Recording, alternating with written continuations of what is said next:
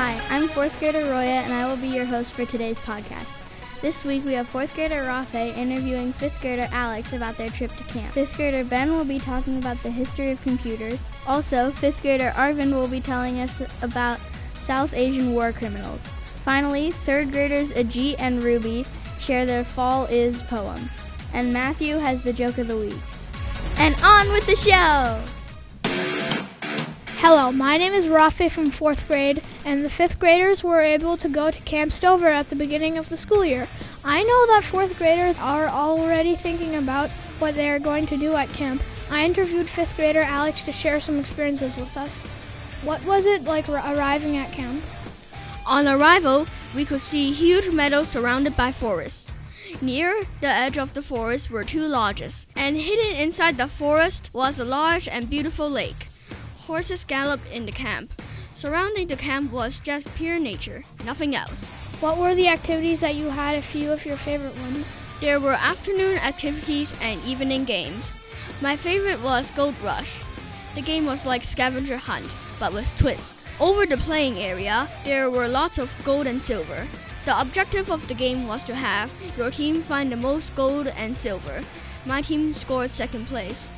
I found it very fun because it was really exciting and scary when your team gets robbed.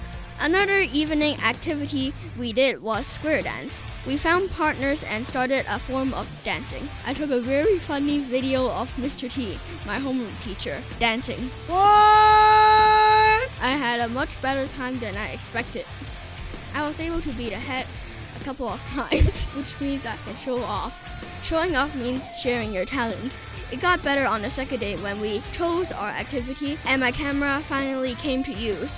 One of the pictures I took was a horse walking down the road. I also took some beautiful one eighty panoramas as I was on higher ground. So I'm sure you have learned something at camp. What types of things have you learned? Our activities were more like lessons. Instead of learning up boring things that can be found at school, math's been replaced with horse sense. This class covered the senses of a horse compared with a human. But the best thing about that class was being able to ride the horse. My experience was scary initially, but great in the end. Another class I really enjoyed was Gone Fishing. We learned the fishes that lived in the lake and what their body composes of. Like the horse sense class, we got hands-on experience with catch and release fishing. I caught one fish, a bluegill. I was thrilled because I never caught a fish so quickly. Wow, that sounds like fun. What foods did you get to eat at camp? Where we ate was like Hogwarts without the floating candles. The meals were overall very good, and the best food served was fried chicken and tater tots with beef soup. So after all this, would you recommend camp to the fourth graders? I would definitely recommend going to this camp. I was able to learn lots, have a lot of fun, and see lots of nature. A very good experience. Thank you for your time, Alex, and we cannot wait until we can go to Camp Stover in fifth grade. Hi, I'm Ajit from fourth grade, and this is my Fall Is poem. Fall is bushy, delicate leaves twirling when a mighty wind blows. Luscious, delicious cider draining in the cup. Chewy, delectable apple pie baking in the burning oven. Vivid, colorful colors appearing on the leaves. Booming, clattering tractors rumbling in a field. This is fall. Hi, my name is Matthew from third grade, and here's the joke of the week. What runs in the winter but never walks? A nose.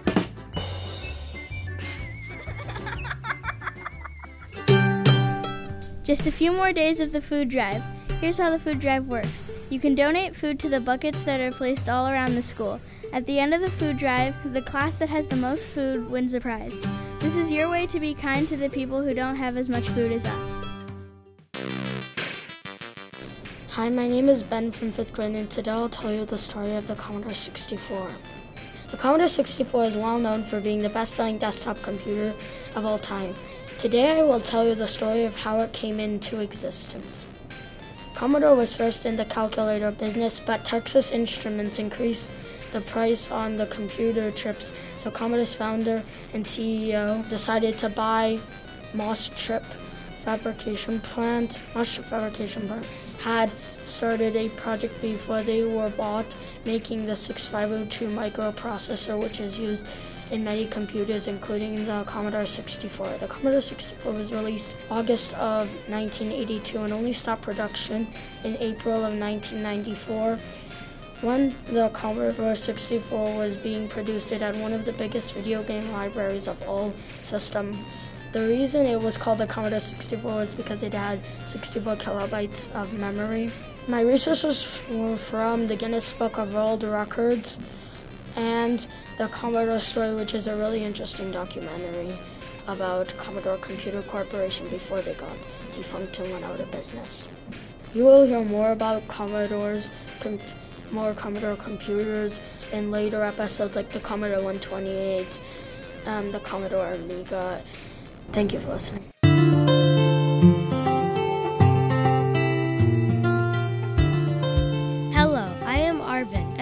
Fifth grade, and I am here to talk to you about South Asian war criminals. There is one war criminal that has been in the news recently. His name is Gotabaya Rajapaksa. He was the president of Sri Lanka until recently. He told the Sri Lankan Tamil population that an unbombed city was safe for them. After about three hundred fifty thousand Tamils were in Mullivaikkal, he bombed it. That was called genocide.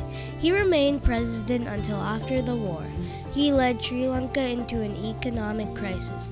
His own supporters were screaming for his resignation. One month later, he left Sri Lanka and fled to Asia. But even though he left Sri Lanka, his superior was another one of his supporters, and even now Sri Lanka is suffering. My aunt, Tasha, is the founder of an organization called Pearl, People for Equality and Relief in Lanka. She created this organization to help give Sri Lankan Tamils freedom and equality. She is still trying to give Sri Lankan Tamils freedom and hopefully bring war criminals to justice.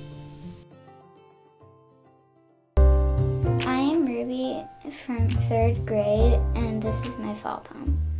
Fall is a gassed, accelerated turkey squawking loudly everywhere through the woods. Scrumptious, fresh cider and donuts waiting to be eaten by the kids.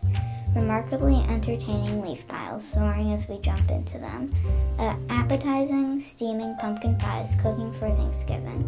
Juicy, syrupy apples caramelizing for us tonight. That is fall. Thank you for listening to The Eagles View. Don't forget to subscribe, like, or share this podcast with everyone you know. And don't forget new episodes every Wednesday.